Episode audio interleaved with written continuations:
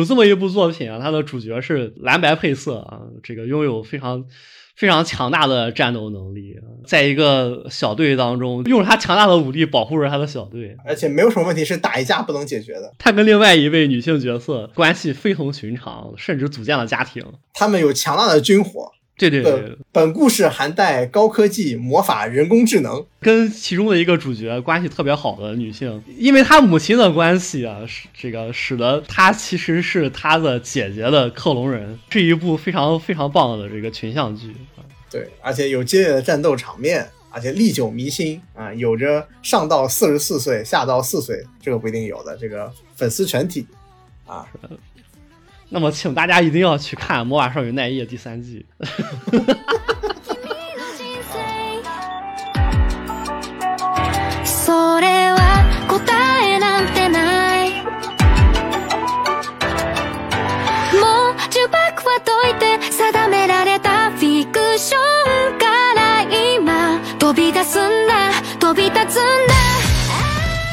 今天算是咱们台的一个特别节目。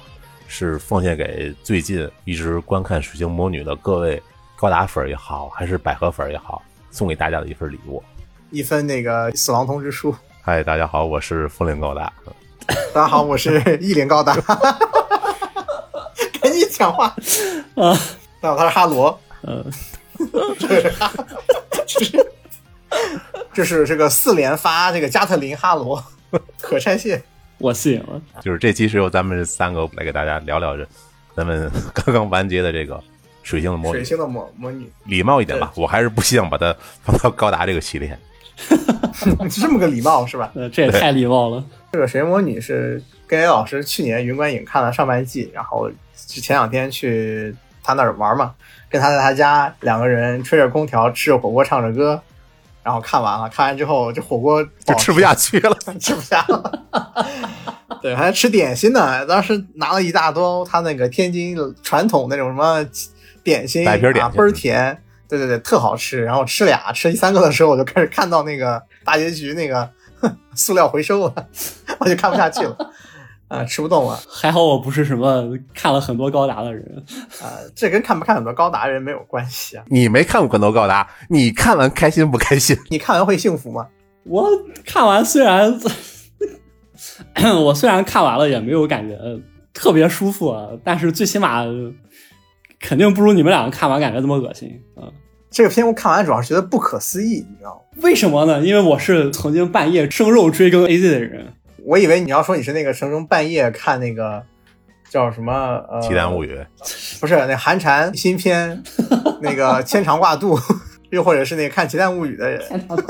我现在甚至觉得《阿兰多哈 Zero》这个片子已经比比《水星的魔女》还好看一些，全靠后背衬托。咱们先打个分，然后顺便夸几句。最后点薯条，让海鸥吃完再走。那那我先来吧。啊，你先来啊？不对，一般我都是最后一个来，是吧？啊，你们先来吧。应该贤老师先来。行，对对，贤老师先来。对，哎，怎么我先来啊？不为什么，你让先来就先来啊。那我给他打个三分吧。啊，我四分还是保守。让我度过了一个非常充实的下午啊啊！对，贤老师是一天下午直接把它补完的。怎么怎么说呢？啊，我其实是先夸，嗯，哦，还要先夸是吧？那那可，咱咱只在这个环节夸。不是你你们你们确定啊？这个我把这说完了之后，你们就没得夸了。这个 我怕什么？我我怕大地老师没得说。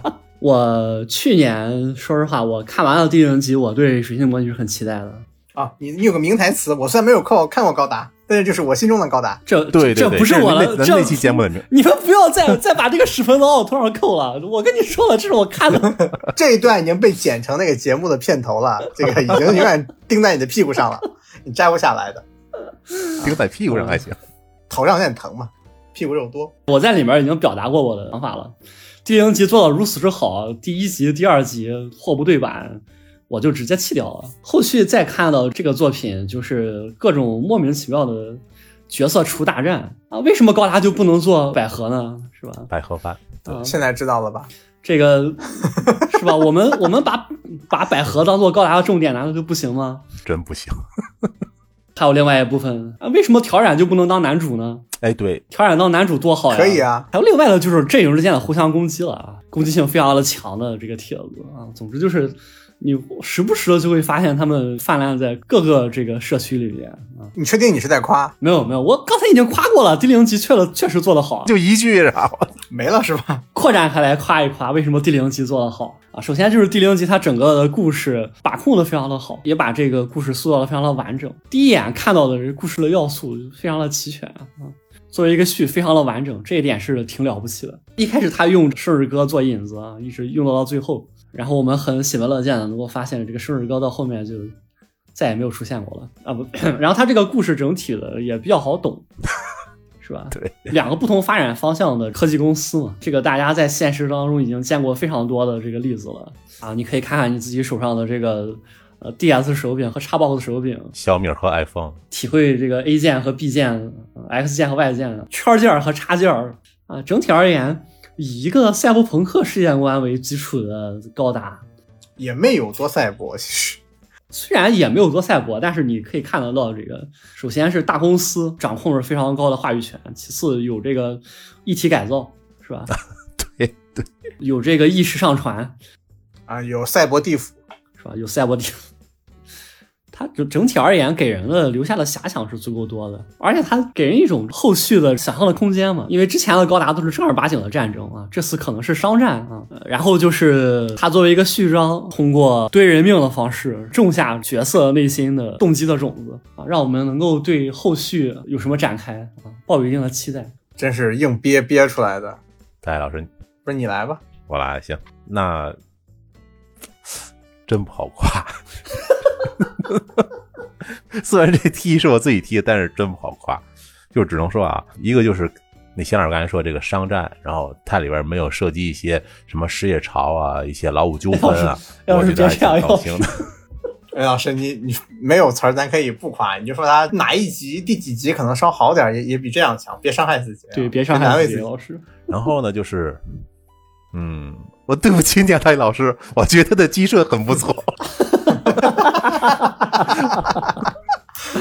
就是我觉得他最后那个异灵高达，就是那个输出的那个能量炮，做成了一个魔女的那个扫帚那个形状。我操，我觉得这个点特别妙，好像还是一个外置的一个推进器。我觉得这个特别有创意。对对，你用手握着，但这个太特别超级细，有一说一太超级了。就是那个中年大妈，那个科研员名字我忘了，她得有多少女心才会说自己偷偷设计了这么一个玩意儿出来？难怪拿不出手。他如果是个男孩，开个这个还难受死。那就是那是光环两千，哈利波特了。然后就是我觉得几个人物吧，就是一个是调染哥这个角色，我觉得你是真不让我说，因为会有这些角色的厨去争这个事儿。但我我不是厨，我也没在任何这些平台上发表过言论。但我仍然很喜欢调染哥这个角色，因为他用了一种很微妙的方式去描写他，就是把这个人物做的特别 Q，特别模糊。这个在第一季里特别明显。就有什么跳远哥在地上爬那些动作，我记得是至少出现了两次啊。那个那不是我截那张图嘛？跳远哥从驾驶舱里爬出来，对，就你做那个 GIF 图嘛。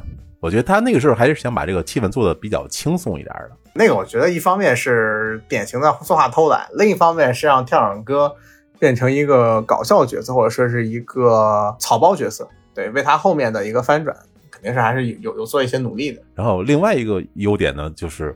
我觉得就是在大家经历了这个高达铁血孤儿以后呢，总算能看到一个比较圆满，好不好另说，但起码比较圆满，让大家不是那么意难平，甚至可以扭头就忘记这个番的这么一个结局。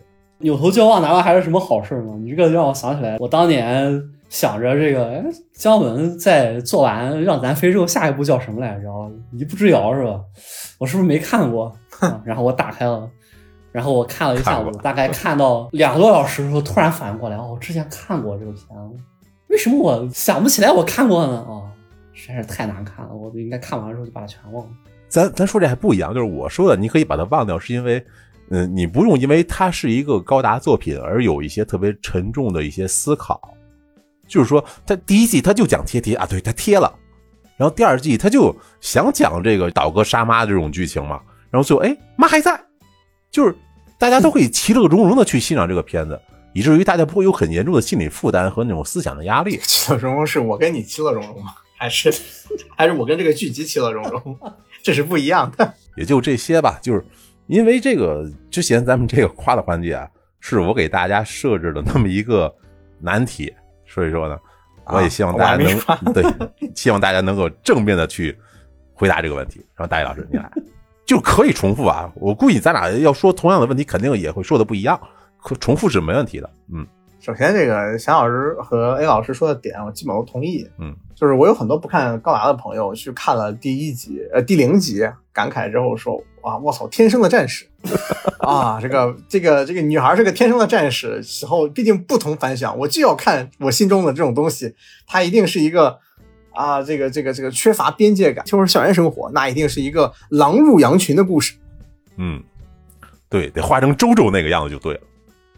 然后，哎对，严老师，你打你还没打分呢？打分的话，我觉得三分，但是不到三点五，它很难高过三分这个坎儿。但是低的话呢，它好歹也是个高达，鸡舍还是一个比较满意的一个结果。啊，那到我这给个四分吧，因为高达属于我挂下来就是第一季我能追，到第二季的时候看了两三集，然后攒了两三集这样的追法，到最后一股脑四集连播，是四集还是五集啊？十九啊，十九集到二十四，五集连播。我跟老师先在家里先看了十九到二十三集的四集，然后那个第二十四集的输入没出来，啊，输入没有出来的时候，A 老师就抓耳挠腮。就是特别焦急，说哎得是啥样啊？这来不来得及打一场？对呀、是个男的，是个女的呀？啊，这这这什么生孩子？就是说它是个什什么样的效果？你让我好好了解了解啊！这个最后大战是什么样的？这个还有没有新机型啊？你风铃底、英灵底合一个吧。然后最后的结果是这个样子。因为你这个片子让我一直在追它，我有这个动力去追它，所以我的分要比你们高一点，我给它四分啊。然后它的优点除了那个第零集非常优秀的一个设计，而且就是说前后。一直很好的一个照应，它没有任何超超展开以外呢，它其实一些人物的塑造，它是有有目的，但是没有成没有很成功的。但是它几乎大部分人的塑造没有大部分，有几个人的塑造其实是当时是是是有打动的，或者说有觉得你说这个人三步走的策略，或者说啊我再给他拆四五步走的策略，他三四步都卖好了。哎，对他四五五六步能迈到哪里去呢？他能摔死吗？实证明没有摔死啊，但是他一屁股蹲那儿，他不走了。这里面比较明显的就是跳染哥，跳染哥的那个地球回单人地球回，隐约让我觉得这个故事很可能就要走向一个我很期待的，它一个更严肃的一个题材，或者说更更正儿八经的一个题材。是的，我在跳染哥那一集单回地球回中啊，是十四集吧，我隐约看到了类似于说那个哈萨韦那个剧场版里面，就是那个叫那个那个那个金金发女叫什么名字来？叫诺诺，琪琪，诺诺，叫琪琪，就是琪琪。在哈萨韦怀里看到天上那个金属流碰撞之后的火花，对高达来说很小，但是打到地上的时候，其实是一一地的疤痕，地面那种感觉，隐约拍出那种感觉来。我说哇，可以，可以，可以，可以，有点黑，有点残残酷，可以的。不是黑的原因，是只是残酷的原因，只是他终于愿意正儿八经让把时光投向地球人，而不是去太空学习的地球的中产阶级们。好啊，哎，这个地方。啊呃，我知道，就是说他终于跑到这里来了，然后这一集的描述也不错，对 TV 版来说质量是可以的，而且我能感觉到跳染哥被这一件事情打击到以后，他的质变是有理由的，啊，同样的道理，在第一集的时候，我们能看到那个四号一兰，就是说他的他的那一回里，那个他很有一股小圆那个味儿，当时是感觉就是三集过后，当观众们意识到这就是一个，他很有可能是那种样板戏单元回。啊，我就是从头到尾这个开逆后宫了全校，然后打败我所有人的时候，哎，依兰登场。依兰对于风铃身世的解密和侵略，揭开了这个风铃的身世这一角，对吧？那一瞬间啊，几多少个娃娃出现在那个地方？你说的是五号吧？四号，四号，四号，四号不是五口男吗？通过四号在决斗的时候，哦哦哦，浮游炮打驾驶舱那个，对他跟浮游炮的互动。把观众从之前的这个水星花园的这么一个状态，这个对温吞的故事里突然被提拔出水面了，你意识到这个水下是温暖的，对对，水下是温暖的，水上其实是啊，这一刻那种赛博感就出现，那种那那种人伦的那丧尸人伦的感觉突然就被你拔出来了，那一瞬间是非常好。我记得那一回之后的讨论也是很高的，应该是第三集，但是就拔这一下。之后再也没有，但只说那一集是很不错的啊，那一集是很不错，那一集承担了一个非常好的效果，同时这个被被炮决的这个四号一兰又贡献了一个还不错的一个情感回，然后同时这个狸猫那种天真和狸猫那种天生缺根弦的那个到这里为止塑造都是没有问题啊，对，而且那个生日歌也有呼应，对他这几集都是不错的，但是呃，问题就在于这样的集数可能通篇调下来也就不过三四集，我忘最多了说啊，就这种我觉得还不错的集，一共也就三四集啊。番茄酱还算一集，番茄酱那一幕算那一集，算算还可以。番茄酱那一集也不好啊，确实也不好。这几集单拿出来都是很不错的集数，引起了很多讨论。同时，还有因为它叫高达，我跟 A 老师从前面啊，我一开始看的乐趣是看鸡舍，后面是看每集最后那插画师画的画，在后面就讨论剧情。到了第二季之后呢，讨论都是这玩意儿进基站这个剧情该怎么改编。然后我我就触类旁通啊，我意识到这个剧本放在基站里面都是很难改的，就放到基站那种特别口胡的问题里，它的剧本改起来都是很有意思的，他说很难改。你会发现，这个激战是个很王道的故事，基本上主角们都要经历一次蜕变，然后换一次机型，然后进行这个战棋游戏的一个培养嘛。那问题就来了，魔女至死没有换机，到最后换了一下，而且而且而且也没有很没有很好的大战。在进基站的话，他很难去处理他的这个剧情的协调性，很可能就会变成一个路人。而且他初次登场，游戏他又一定要是一个主线剧情，那到时候你会发现，在他跟历代的。高达不用高达了，任何的机这个机器人作品，发现它都有非常非常多异质化的，或者说是就是说不够充分的地方，以至于说它如果跟同类型的前辈站在一起，它会显得很特别。他如果想进激战的话，就主角成长这一环肯定会有一个原创的一个成长路线啊，对，肯定是需要的，肯定是需要的。然后 A 老师跟我讨论说，他期待他跟那个《全军入狂潮》第二季校园篇一起进行激战。啊，《全军入狂潮》的校园篇是一个非常欢乐的校园剧集，很适合这个。很适合，很适合跟他们无限兼容。对，你想以后那个小狸猫跟那个善良宗介俩人决斗，谁做千鸟药的老婆？太怪了！哎，这就很有意思。对对对，这就老公吧？对对对，老公。千鸟药做谁老婆？对对对，这就很有意思。但是你就是说，它的优点就在于，它如果放到激战里头，它可以盘活激战的剧情。它缺点就是激战可能不要它。太致命了！我操！切，你别来啊！别来沾边。所以说，这个我通篇看下来，我。最后总能切换一个合适的心情去看这个剧，直到这个剧结束。所以这个剧我给他四分，啊，就是因为这个原因。大地老师还是口才好，谢谢谢谢谢谢谢谢，用编啊，我有这种自信。最后一个说，然后然后就二位进入正片吧，就好好聊聊这片子吧。我告诉你们一个恐怖故事。嗯，怎么了？你没录音？录音停在二十二分钟了。我们现在录多长时间？四十三分钟。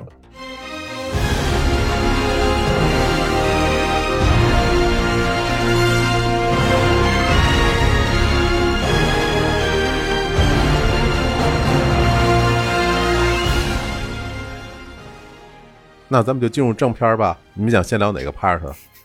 不想聊刚才没聊过的 part。录音事故，录音事故，录音事故啊！看来我们漏了大概二十来分钟的这个这个我们后续的点评环节，我们要重新补它啊！二十分钟的生命，二十分钟生命啊！果然二十分钟都都赖钱老师，让你不要在床上打滚。这应该不是我在床上打滚的问题吧？很神秘啊！你确实打滚了是吧？你你真的打滚了？真的打滚了啊啊！我们开始进入这个正片环节是吧？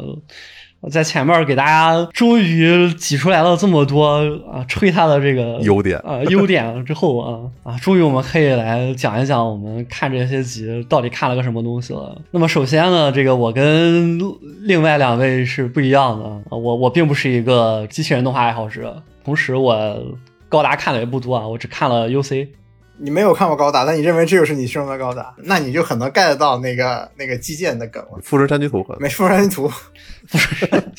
我当时看的时候，我一拍大腿，就富士山居图嘛，啊，我都没反应过来是 UC 那个梗啊。我当时补 UC 的时候，不一直在群里说这个 UC 不干净了，这个不是真的。你你不觉得他那场戏更像那个？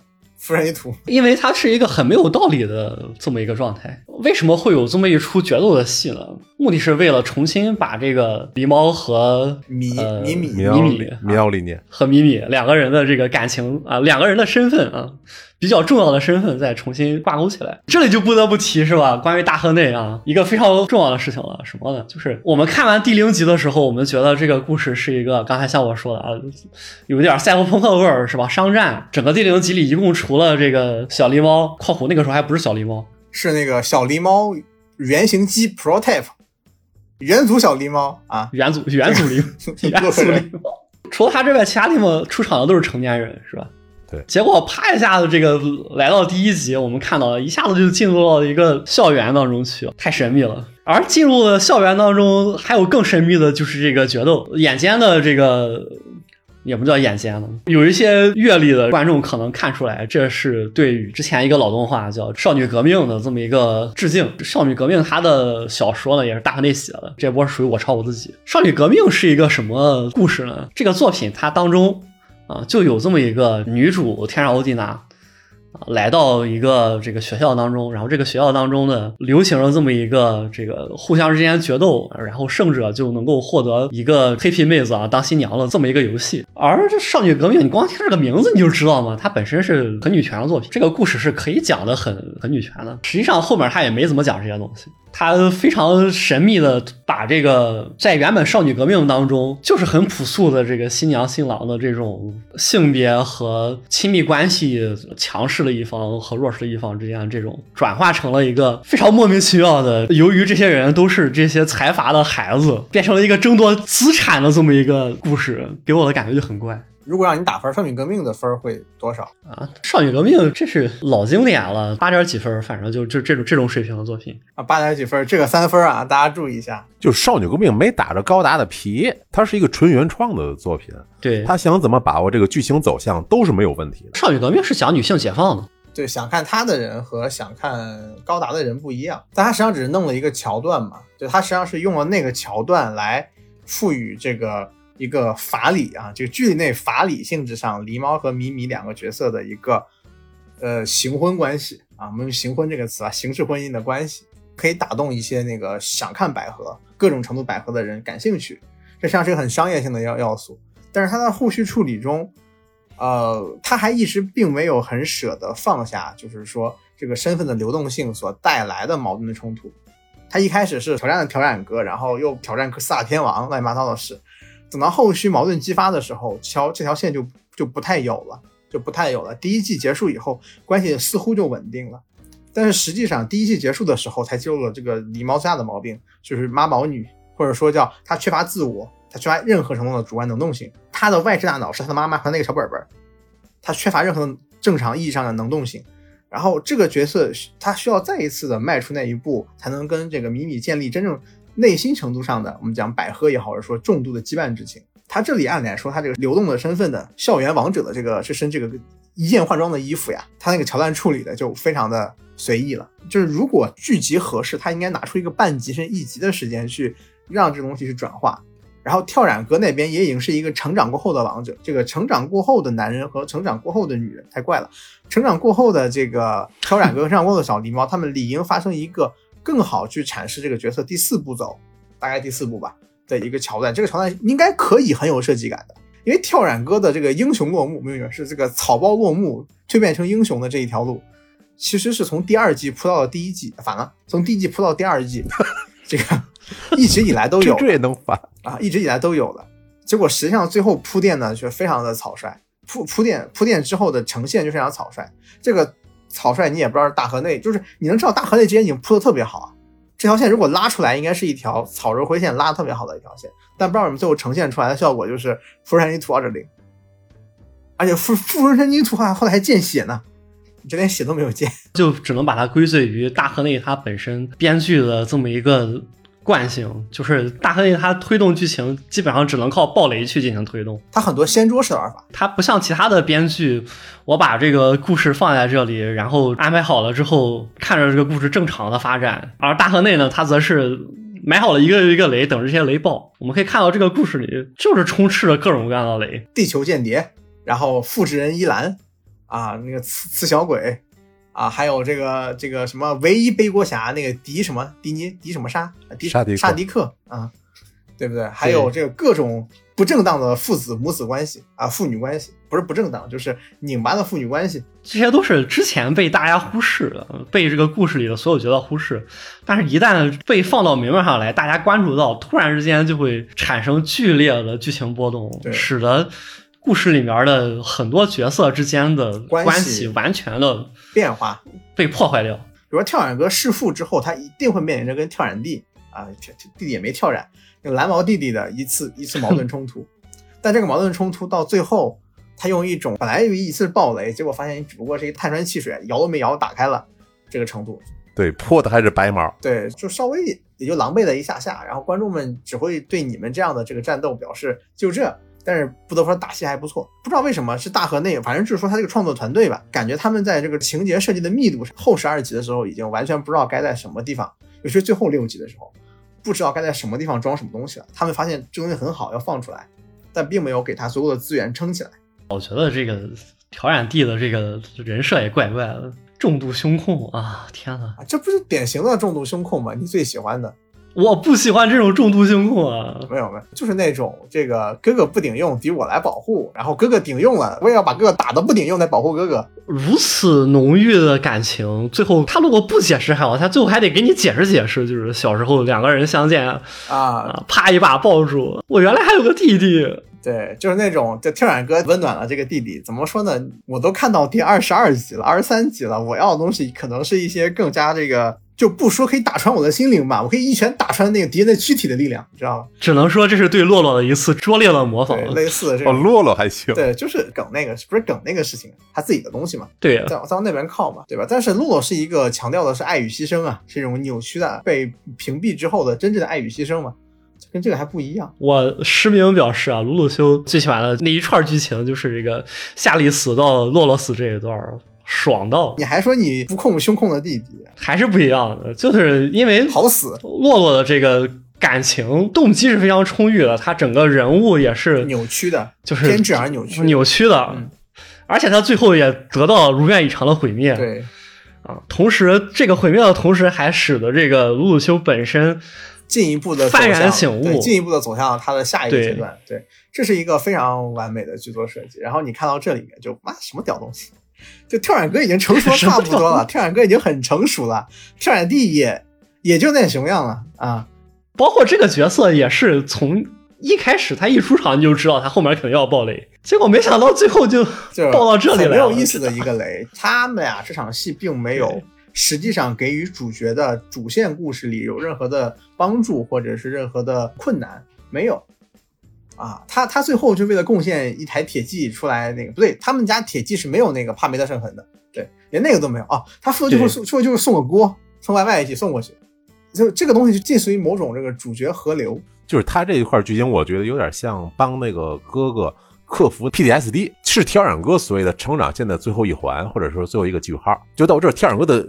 描写和这个人物成长已经完全结束了啊！对，最后跟弟弟和解了。对，虽然说小狸猫他追不着，但是他本人的这个线已经结束了。是，没有跳染哥对小狸猫的喜爱，明显是一种向往，是一种就是成熟人的爱恋了。就是我喜欢你，但是不成也没有关系啊。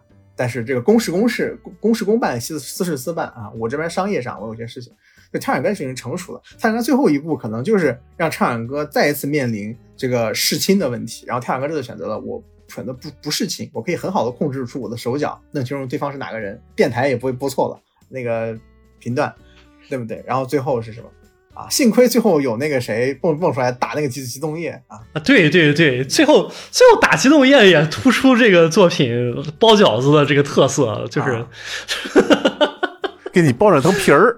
你这饺子煮破不了。我本来以为这个调染地马上要没了，或者调染马上要没了，这俩怎么着也没一个。不是，是跳染哥肯定要没了，跳染地不会没。跳染哥没有下死手，这个上也有一个很大的问题，就是他必须包这个角色到这个为到此为止，因为他并不是一个两军对垒，跳染哥在战场上要跳染地，两个人跳染哥最后最后无力化跳染地，然后自己甘心去死的这个故事，他不是。这个时候也不需要，也不需要巨大的剧情张力，也不需要有人牺牲了，也不要再牺牲了。万一跳远哥死了之后，那狸猫那么一群人还是全家欢，那太可怜了。这比现在我还要生气。还有该那依兰 零号机该死的不死，他挂掉了，没有什么道理。就是他这个作品里啊，你把高达换成什么决斗盘啊，啊，或者说换成那个旋风冲锋、龙卷风啊，都是没有任何问题的。对对对。暴雷式的推进，它还是有一个地方做的很好的，就是把这个地球上来的那个蓝发的妹子和这个五号和这个谁关在一块儿啊。啊，然后这个其实挺可爱的，就那个就是那个蓝发妹子很多余，蓝发妹自己也觉得很多余 就是啊，我还一身是伤呢，你们两个人什么时候就然后等到唯一背锅位这个沙沙迪克倒了之后啊，是吧？把他们两个放出来，哇！突然之间就明白这个为什么一一定要把他们关在学校里。我之前就一直觉得不对，为什么把他们关关在学校里？这是安全区哦。但是那个那个那个那个是绿毛吧？绿毛跟那个五号位的那个那个故事设计感也很强，但是总有一种仓促，就是认真设计，但是没想好什么时候往里塞。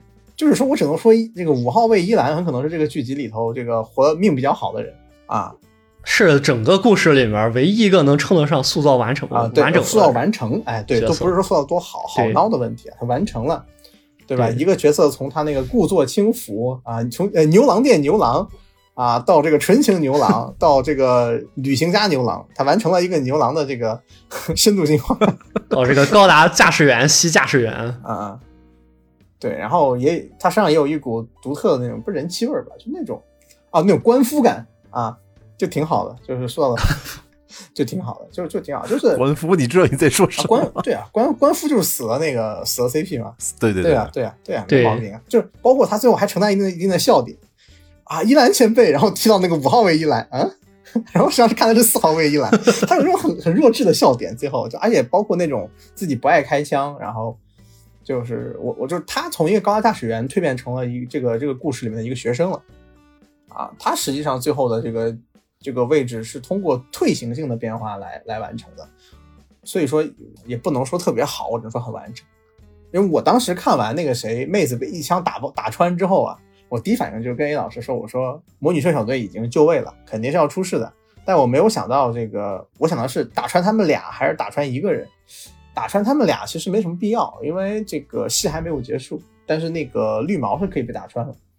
但我以为打穿绿毛之后，应该是一个这个伊兰逃生，然后作为某种那个雪崩啊，那个高达零雪崩那种战损款登场之后，那个强行跟那个正品伊兰一换一啊，来获取自己真正的自由的命运 啊！我以为是这种这种这种王道故事，你知道吗？结果结尾是，哎，跑了没跑掉，逮回来，对，臭名搞笑意。主主要是嗯零号一兰这个最后结尾也结的莫名其妙的，最离更离谱的是，就是这个零号一兰，这个本质上他伤害了所有让，就是这个剧里面死人不多，是不是？这个剧里面有没有一些死人不多？但是这个四号一兰跟五号一兰还有五号一兰的 CP 们，他可是三个里面死了俩，一直在伤害观众们比较喜欢的两个角色的这个剥削吧。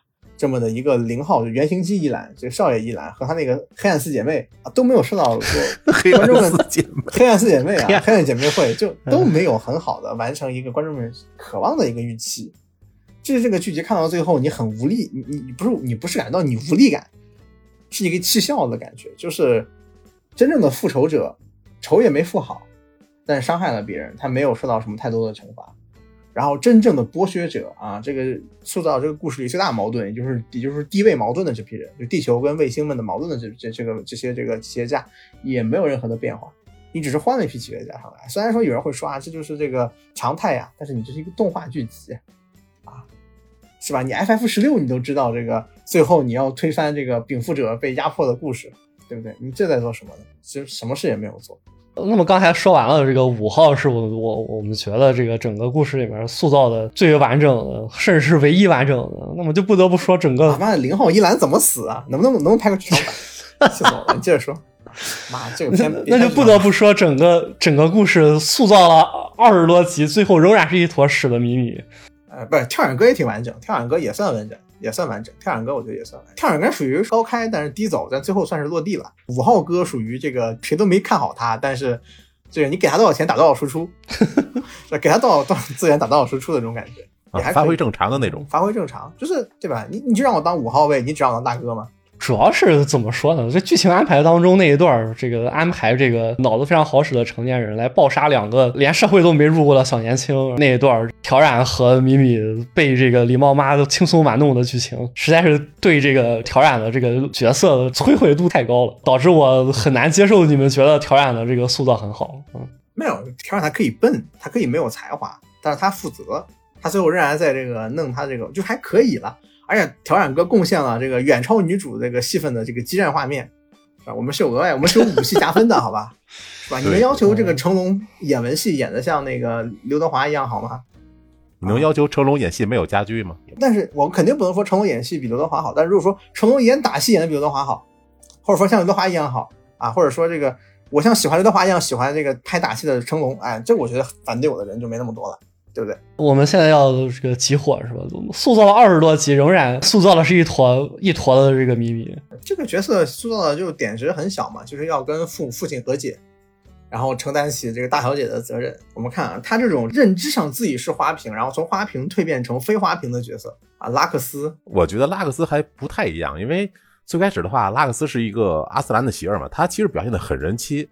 但是后来呢，他比较可以看清这个 seed 当中的那个政治局势，然后果断的叛国，然后把自由高达。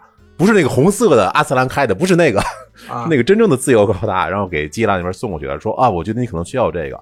然后后来呢，又当了舰长。他在操作战舰的时候，还有那个 C 的那个爆种的提示。有人说他可能会操纵这个战舰做一些滚翻之类的，但是我觉得这个可能在物理上可能不太可能。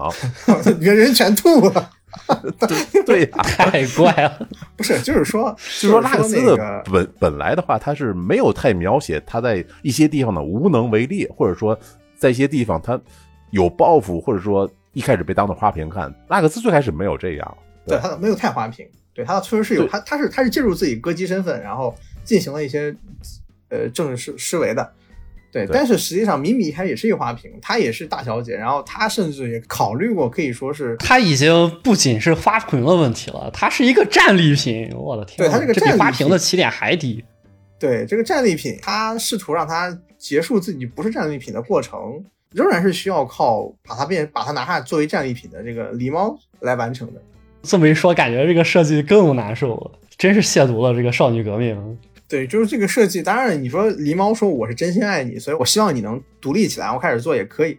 但实际上，就是将它变为战利品的父亲是他急需和解的一点。那么这个点应该是一个极大的点，难单该单独拿一两集来来说。但是实际上，他爸后半集就全程是中风的状态，张不了嘴。然后最后那个，按理来说正常的设计不应该是什么？就是父亲是爱你，母亲是爱你，但母亲去世了，父亲又特别办法去保护你嘛？类似的话，但是并没有。最后就最后就老妈放了一段遗传代码的那个。信息嘛，就 DNA 信息嘛。他父亲一直要扮演那个人形的资本的角色，绝对不能够有任何一点人性。因为他父亲也后面也插着笔管，那个谁沙迪克的爹也插着笔管。我后面经常看分不出来这俩人。他是一个偏向中性的一个庞大资本的情况，对吧？你像挑染哥的父亲，他明显是个贵族的感觉，就明显的世袭大公的大王子、二王子，他走的那条路线。沙迪克那边走的可能是更像是某种那那个中东的那种富豪的看儿子那种感觉，奥斯曼继承法。对，到米米这边就明显就是父亲是一个庞大财阀的这个财长，他是不自由的，对他要为自己的权利负责，以至于说他再怎么爱你，他要把你变成一个战利品。但是进一步来说。没有展现出太多他为了抗争这件事做的事情。全篇唯一有用的父女的互动就是大学生创业项目展示，给他点了百分之十五还是多少？百分之三，百分之三还百分之三？我的天呐！当然，百分之三其实就相当于他点头了，其他人跟着一块来嘛。对，其他人都干嘛？但问题是，这个学生创业最后也变成了某种政治资本被消耗掉。米米并没有依靠这件事情成长起来。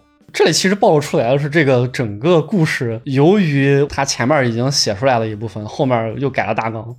造成了整个故事的这个底层的这种纠缠的感觉。如果仅仅是想要做一个大学生创业，因为那几集明显就是想要做一个大学生创业，而且他们花了非常大的篇幅去做这个，有三集的时间都在做这个东西。对，就描写那个什么假肢啊，什么试运行之类的产业孵化基地，就是高达不是高达，高达是医疗技术，你能骗谁呢？一般也飞不到下了。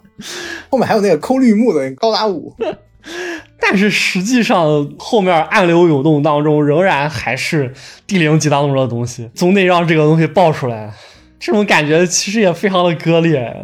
而且包括最后他这个小狸猫他妈的这个复仇，水星魔妈复仇记嘛，最后的这割裂在于，我以为你说你们是个公司，但实际上最后就只有你和那个蒙古人，那蒙古发型那两个人两两个人复仇，没有任何人复仇。他让小狸猫的姐姐，就这仨人，这是一个非常孩子气的一个设计。鲁鲁修都知道是这个百名车马去战斗呢，对不对？你怎么这里面真的就两三两三个人，然后抢了一个大型设施，是吧？你就这就好比说你抢了军械库，拿了拿满了枪支弹药，你也只有两个人，然后对方来剿你了，对方说打两个基数，啊，不要上去跟他火并，就没了。主要它是一个科幻故事嘛，而且还是一个这个像我刚才说赛博朋克味儿，它本身是一个很偏现实的故事，它也神棍不太起来。然后在这种情况下，啊，你确定吗？神棍不太起来，你你我你你确定？你跟你说，最后这玩意儿比月光碟还猛啊？那搞不好，他按理来说应该是应该是神棍不起来了，但他最后做出来的这个东西的味道仍然是 C 世界那个东西。这么多年了，能不能换几套东西出来？能不能讲点新东西出来？不是什么人类补完就是 C 世界，就是就是就就就就典型的先装嘛，再见了所有的这个帕梅特圣痕体系的高达啊啊！跳远哥活成最大赢家，因为他们铁骑穷没装那个，没回。系统不支持，都是番茄花园的系统。他他们家不是搞 AI 的吗？不是，跳远哥家没成嘛？跳远哥但铁骑没有，他是沙迪克那一套，沙迪克那一身跟伊兰那，他最后四架是沙迪克、伊兰、伊零跟风铃，就没有跳远哥的事儿。就是三巨头之后跳远哥家，因为这个技术水平走的是那个重工业风格，你知道吗？就没要这么走，安全。专利没申请下来啊，其实也申请了，他那个其实他也有，他地不有一台嘛，他地那台是用，最后在毫无预兆的情况下弄了一个非常神棍的结局。而且这个神棍的结局并没有解释玩家心中所有的问题，就是很多神棍结局最后是为了给你玩家解决一个应当有的问题才进行的一个设计。比如说把阿西推走，比如说独角兽相对还靠谱一点，他这个问题最后先捉你没有说让敌人无害化，你没让这个世界上的武器全部消除，你把自己的武器全部消除掉了。那么除了刚才说的底层的复仇的这个东西根本压不住，时不时的冲上来把你的上层的表面的这个学员生活给你冲掉，让你产生非常强的疏离感之外，还有就是由于狸猫这个人物过于单薄了，导致每一次他出点什么问题，你解决方案都是一致的，然后使得米米这个角色也非常的怪异。按理来说，他应该有一群像那个，就是说所谓的宿舍里的人，就是地球宿舍这帮人，其实也没有很好的帮到他。地球宿舍这帮人是一个结构上的映射嘛，就是那个，如果你没有更早的发现你们当中有一个人有雷，并且把这个雷排掉，这个雷就会爆。就这样的事情发生两次，构成了一个结构上的映射啊，告诉狸猫要去排雷，但是狸猫的脑容量不够用啊！我的天呐，太震撼了。我我感觉我看这么多年动画，真的是很难看到一个想要严肃的探讨点什么作品的主角脑子这么不够用的。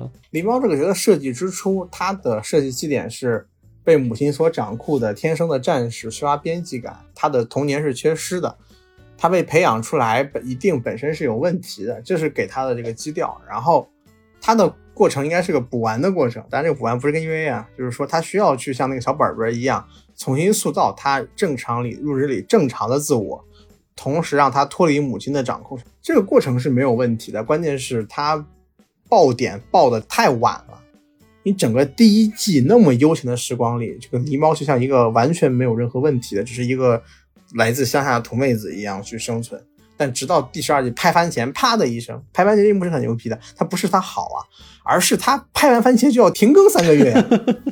怎么牛逼就是在这个地方，大河内操作，他用这种很很很很暴力的方式让你去心里痒痒的。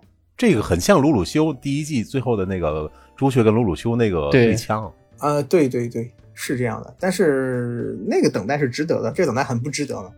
关键是你到下一集的时候，你要体现这个狸猫它的异常之处的时候，已经没有时间了。小狸猫的那种就是不拿人当人，不拿自己当人的情况，就只出现了一次。之后再也没有过了，就它再次不动了，它再次变成了一个战争机器啊，战争战争一个决斗机器，来就打，打不过就算，嗯，那个风铃不要我我就萎了，我就就没有用了，变成了一个别的角色来塑造自己的机器。你要塑造狸猫无助的时候，下一步他干嘛？是要让这个米米一意孤行，在狸猫无助的时候呢，米米觉得自己在保护狸猫，把猫抛在一边。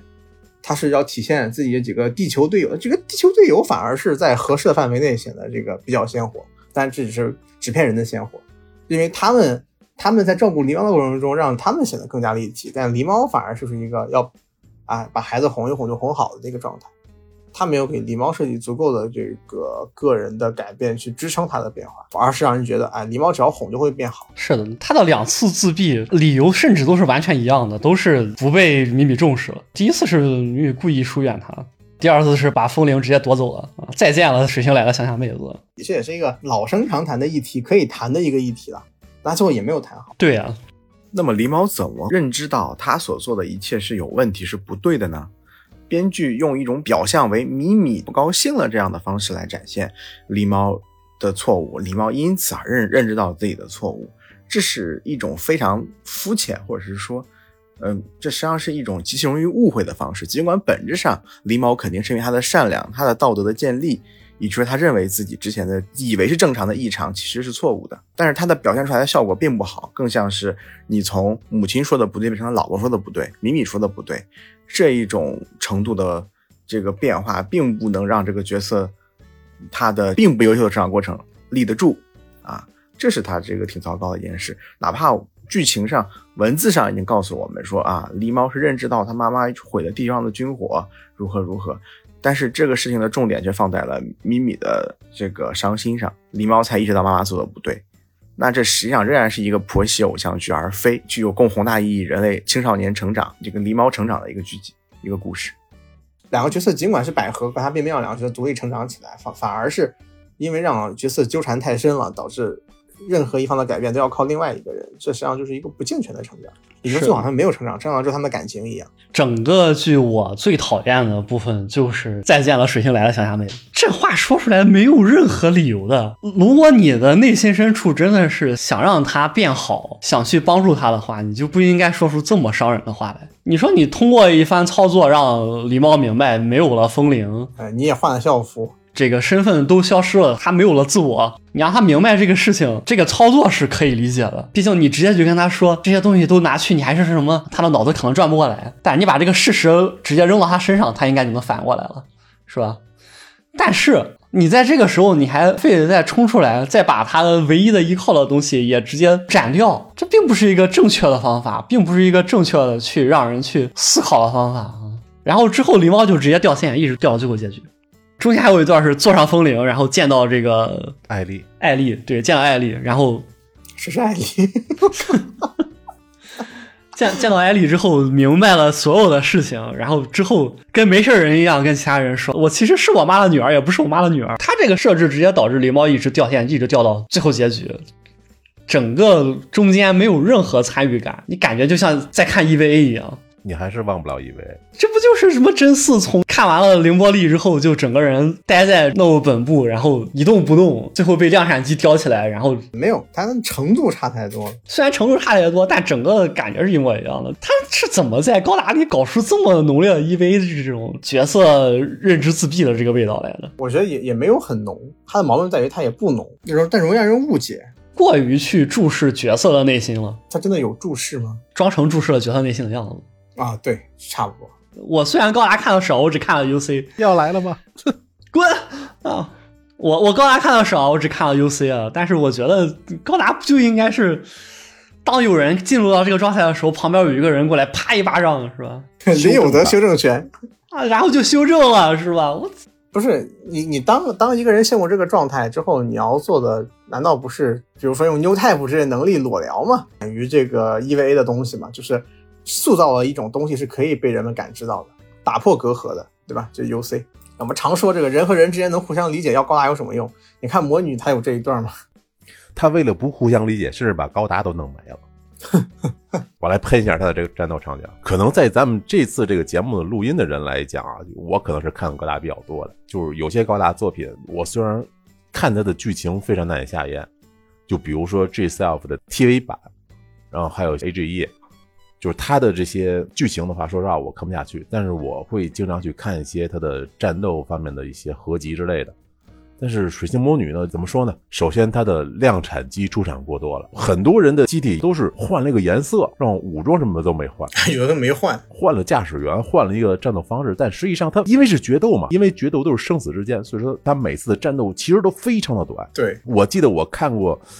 应该是是第一季吧，就是最爽的一场是跟沙迪克那个魔女狩猎那个小队一个团战，那个是我看的比较爽的一次。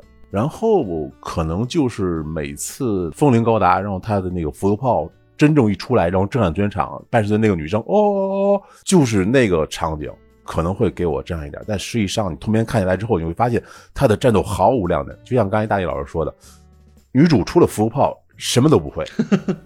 他甚至没有作为一个强化人一些最基本的战斗的能力。他以前不是强化人，用漫威的话说，他也没有变异，也没有什么，他靠的是科技。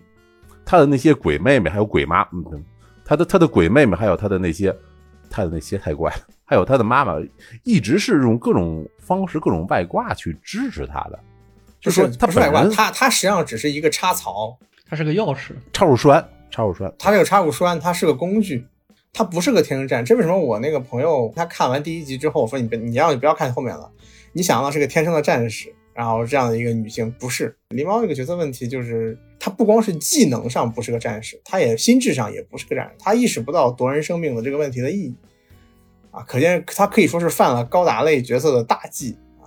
其实，但你要这么说的话，其实战斗技术在高达作品里还真不是特别重要。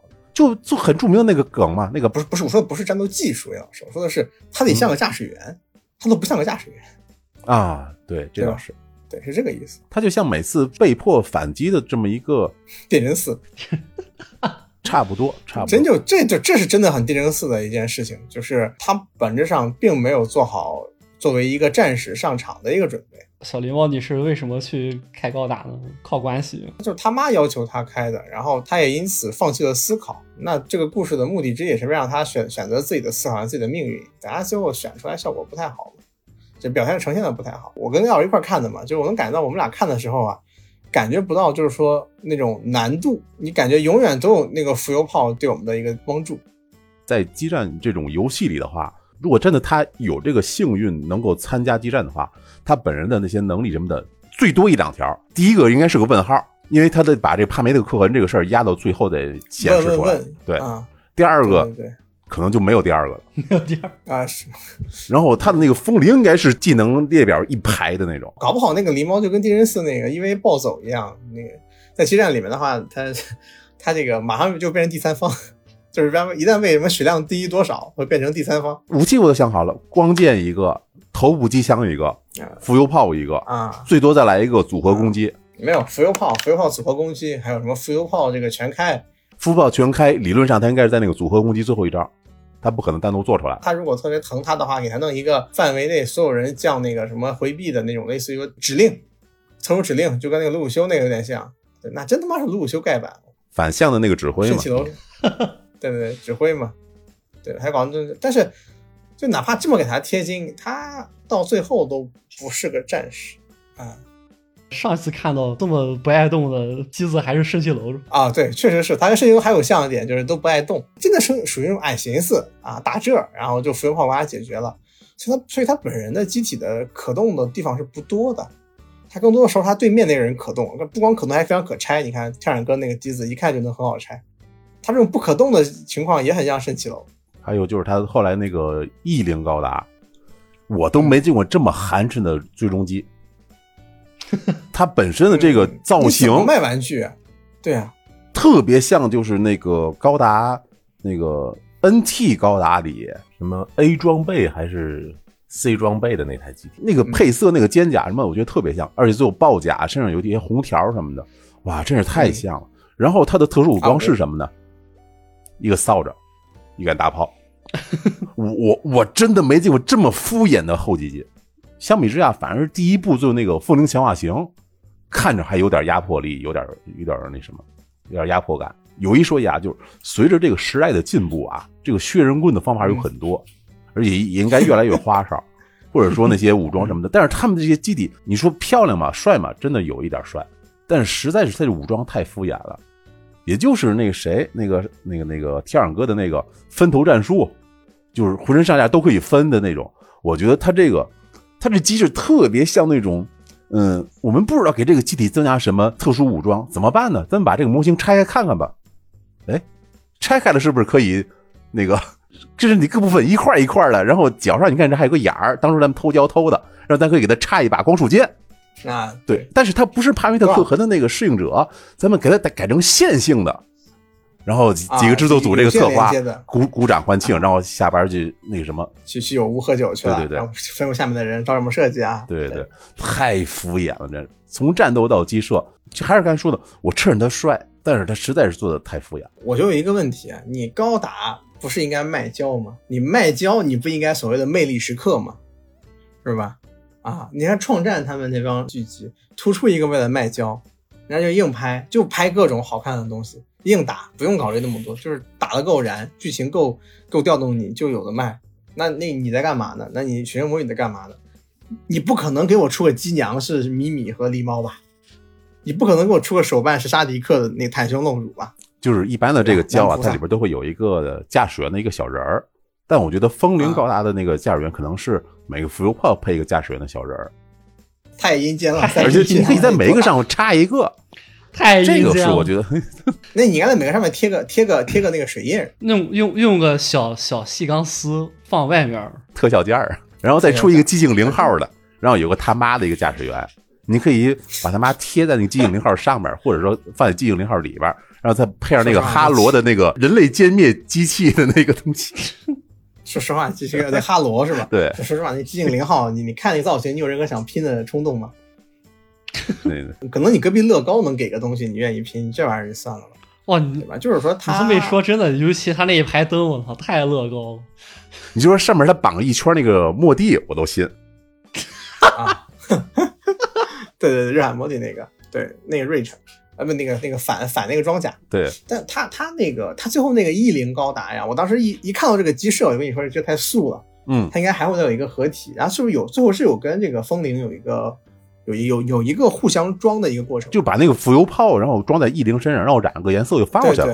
对，然后然后对了啊，神奇的事儿来了，我跟你讲，这个装甲自动染色是非常超级细的一个东西，你知道这是什么吗？这我敢打赌，他们这个组在做这个最终化的时候，肯定玩塞尔达万国之泪了，里边就是余料建造。对，余料建造。是 吧什么余料建造？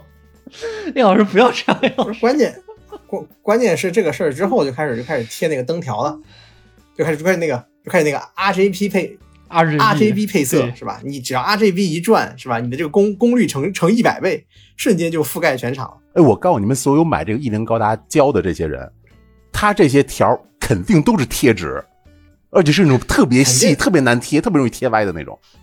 它肯定是贴纸，它还能是透明件儿，或者是那个那个什么，咱是特效件儿嘛，咱总不能给你放个 LED 灯吧？那那那那老贵了，那得加钱。那那你加钱，那得你加钱，专门买件儿吧。它的那些设计里，真的就是你看完下来，不知道他们到底把好钢用到了哪一块刀刃上，感觉不出来他们用心的制作了什么样的东西，东西太少了，可能用来发工资吧。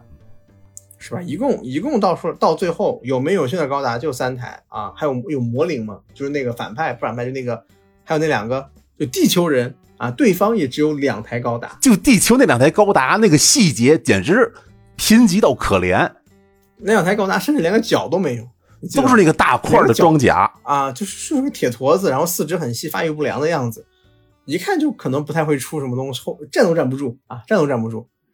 然后就做了两个，这个你是要卖胶吗？就我我不知道这个作品它从商业策划上来说，他们想完成什么样的一个壮举他们他们不想媚宅，啊？这个百合宅不是宅是吧？百合宅不买胶。感谢水星魔女啊，让 AZ 发案了啊！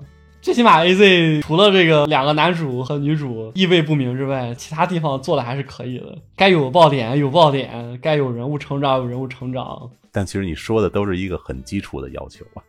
啊，关键是 AZ 它办公密一共多少分儿呀？四四点几还是五 这么低的吗？非常低？AZ 的烂尾可以说对业界的打击非常大。水星魔女你也不能说它烂尾是吧？毕竟包饺子。对，比《奇蛋物语》还是强一点。最后这包饺子真生气，它会有剧场版吗？呀他敢铁血有剧场版没有没有是吧？？铁血连总集篇都没有。他是不能让这个依兰啊什么下落不明，这个告诉我剧场版我们在杀他这样的故事。就就就真的就是告诉你，整个故事完全的完全的结束了，不要多想了。你看《七角计程车》最后还留一个悬念了。就对呀、因为就他们对自己故事有信心，对自己世界建构的世界有信心，不需要强行的把这个东西结束掉。这是为什么大家会讨厌这个包饺子？其实 A Z 也是包饺子结局。但是其实你说的话，那个高达蛋蛋里最后还有一场那个婚礼嘛，我觉得那集反而不突兀，就是大战最后啊幸存下来的人，他们有个相对不错的结局，我觉得还挺好的。但是你水晶魔女因为水星魔女她不是幸存啊，因为水星魔女她没有前面那一段啊，对不对？她这个故事从到最后她都没有彻底的展开或者说打开。就你一看这个狸猫，它一副哎我病好了，我就要去找我妈，啊，你就知道这个故事肯定是 H E 了。嗯，最多就是对，一定是一个互相理解对对，要他要修正他妈，啊。对，最后最后用什么方式呢？就是让他妈这个去这个地府走一遭啊。什么什么《西游记》那个什么开场，这个什么唐太宗斩了泾河魏征还是斩了泾河龙王，大家去地府，奇怪的故事。其实我觉得那个赛博地府有这么一点惊悚的，因为他爸那个魂儿出现了以后，旁边又出现了一个女鬼，我觉得有没有可能暗示其实他爸也是黑的？因为正常的话，他妈要是真的想见他爸、想见疯的话，应该只有他父亲。他的最后虽然说包饺子，但是他给留了一个这个她老公不忠的这么一个悬念。没有没有，别老师别这样，A 老师，A 老师别这样，纯粹就是为了包饺子，所以大家都得露个面。纯粹是这个，纯粹是这一块放不下了。但包饺子真不用这么多馅儿，不是他放他他这些所有人登场，是因为这些人都使用过他们那个特殊的那个技能，他们那个帕梅特圣痕，只要使用过一次就可以数字生命上载了。难道不都是用了这个东西之后把自己烧没了的？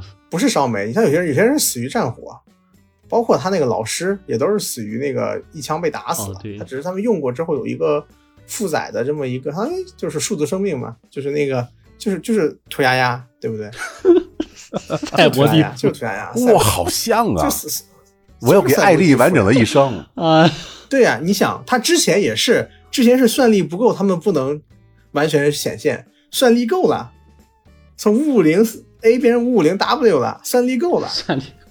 所以所以说这个赛博地府的人都活了。反正四号出来的时候，我整个人就直接一股子啊，你谁？你要干啥？你为什么出来？依兰也说：“哎，你谁？”呃没办法，那个依兰也是狸猫的那个故事本来应该有的一个一个雷，他没有爆出来，啊，初恋嘛。对吧？初恋，然后依兰的这个雷没有爆出来，而且由于五号的操作，使得这个东西都不太小了。他妈好油腻啊！你鸡巴谁？油死了，快滚！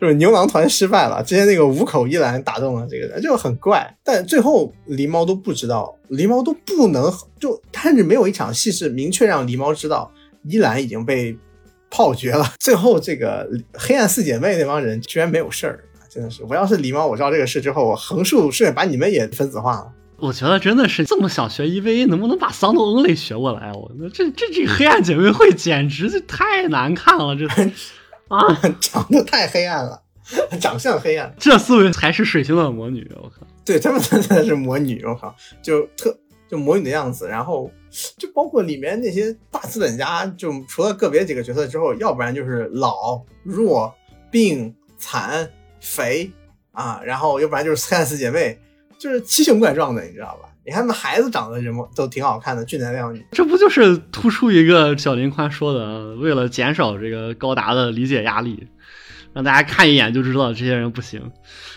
但我现在完全理解不了这个高达呀！我跟你说，我看完了，我都不知道他到底想讲什么。你你也是吗？就哪怕是百合贴贴，我们刚才花了这么长时间，就是为了跟你说，根本没贴上啊！米米下去谈谈判的那一段，看得我整个人也是五脊六兽在椅子上面动来动去，根本不知道该干啥。因为挑染在那边发掘真相是，然后米米在这儿接受这个现实的锤炼，锤完了之后，突然之间就啊，好，我给你十天，因为我也是个医生。说好了，因为现实的锤炼，让米米能够能够能够意识得到，这个战争这种东西不是说你说两句话就能够很轻松的解决的，是吧？你也不能像那个前面那一段下半生创业那个 PPT 那一段一样，跑到自己爹面前，是吧？我们这个高达它是个医疗器械，这边就啊，原来是医疗器械，我是个医生，给你们十天吧。他们对这个高达的状态明明是忌惮，但是又很想要，是的，这也就导致了这个狸猫他妈可以在这个过程中长袖善舞。然后因为是个危险技术，所以说米米他父亲才会当年着力镇压，因为它是一个中立的、无情的、冷血的这个权力机器的一个总和，它要为权力稳定性进行一个架构，进行一个思维，所以说它要不留情面的啊绞杀钢弹姆这种这个危险的技术。不拿人当人的技术，但实际上是拦不住的啊！而而在这里面更恐怖的事情是什么呢？是这个都已经在这里这个无情的鞭笞米米，也不知道到底该怎么能让这个故事再继续下去的时候，突然之间狸猫妈又开始犯病了。他病就没好过吧？不不是，是狸猫妈跑到那边去把这个地球上剩下的那些都炸掉了，然后同时这个成功的一番操作，让和谈进行不下去。这一段是我觉得整个故事当中最让我看着感觉痛苦的两条线，都让我感觉无比的痛苦。他是想做出那种一触即发、紧张的某种炸弹在桌子底下马上就要炸掉，让观众们紧张去期待这个事情。但实际上，这炸弹炸完之后，观众们的效果并不好嘛。仍然是它桥段设计的基本逻辑是没有问题，可是桥段设计的本身的逻辑是有问题的，或者本身的呈现是有问题的。水魔做成这个样子，大河内只能占两成过，四成四成四成，鸡舍两成，两个人加起来八斗，剩下两斗给鸡舍，还有一家人。反正我是觉得小林宽绝对是占大头的。这个作品能够做到最后，让人觉得完全不知所云，这肯定是监督的问题最大。就像我之前。说这个什么一样，说这个《天下物语》一样，因为这个剧本不是说你这一周做完了之后再写剧本，然后再做的。因为动画它制作并不是说一周就能做完的，它不是拍日剧赶着做的嘛，他是要提前好几个星期去做的。剧本的拍定是比较花时间的，编剧出问题，只要不是出现了人物形象的大的偏差，故事结构上大的走样，啊，我觉得编剧的锅不是那么严重。对。那那狸猫从头到尾就没走过样，他没变形过。狸猫问题是他都没有什么样的机会，他这个固体 真的是灾难一般的人主角人设。他到前六集为止，这个人都能救回来，我觉得都是还可以救回来。你想，他这个狸猫这个状态跟少年兵这个野人毛孩儿没什么区别，某种意义上讲，都是缺失一部分在正常的社会的这个学员生活中，他只要找回来就可以了。他身上没有没有没有没有去找他的重点是在这个角色上面叠了一层非常强的那种，觉得自己做的不行，开始口吃啊之类的这种不自信，这种不自信的感觉，这种不自信的感觉，再加上他他的整个这个角色笼罩了这种 不祥的感觉，没有脑子、没有思考能力的这个 这个重点，我感觉应该是为了让他有足够的反差带来的。观看那一瞬间的冲击，他放弃了这个角色很多符合逻辑的构成，是，对吧？你说他没有脑子，他那个口吃，都是为了他，这都是为了让他这个杀人不眨眼的时候做做铺垫的啊。从这儿也能看出来，是吧？大河内一开始就在策划这个拍番茄啊。对对对，肯定的，对对，这这肯定是这这没跑，他妈种的都是番茄。这是传播学，就跟我之前跟你说那个牵肠挂肚一样，明显的传播学的目的。A Z 其实也是第一季结束的时候，这个告诉你，这个伊奈帆回头一枪打到公主身上，然后公主倒了，然后就没了，然后大家要等三个月啊，等的心急如焚。行，那我们这一期这个对于这个魔女的节目呢，就九个月动漫节目，你到这为止结束了。我们这个节目录制过程中出现了非常多的问题，不知道给大家呈现出来会是什么样子啊？都他妈赖钱老师。啊，这期节目剪辑费了劲了。对，那这这是应该是我们的七月，这个七月很多事告一段落呀。那么祝大家观影愉快。大家其实也看出来了，就是能上我们这个动漫节目的，嗯，都是什么好东西？对，你说你说嘉宾还是节目还是还是题材？题材当然是题材了，题材了。就是，嗯，我们也希望啊，就是我们以后可能尽量去少聊这些番啊之类的，但是。就是我们可能有时候压不住火，然后呢，反正像这次这个魔女这样吧，咱们就一块聊聊，让大家乐呵乐。没有好，没有好东西也聊，《奇谭物语》啊，什么《赛博朋克：边缘行者》啊，像我想我就跨这两部，好像也是聊的，也是。能能能怎么办呢？你看今年七月是吧，一半恋爱，一半异世界，然后没了。哎，对，之前我有朋友说想让我们聊那什么犬神，犬王再说吧，犬王。哦，犬王，哎呦，我操，我已经预定了好长时间的犬王节目了。从年，你看上了吗？你看上了。从我从年初就开始说要做犬王节目，都已经搁到现在了。祝大家观影愉快，我们下节目再见。谢谢大家收听，祝大家观影愉快，祝大家祝大家以后能看到更好的高达。祝大家以后看到高达的灰飞烟灭。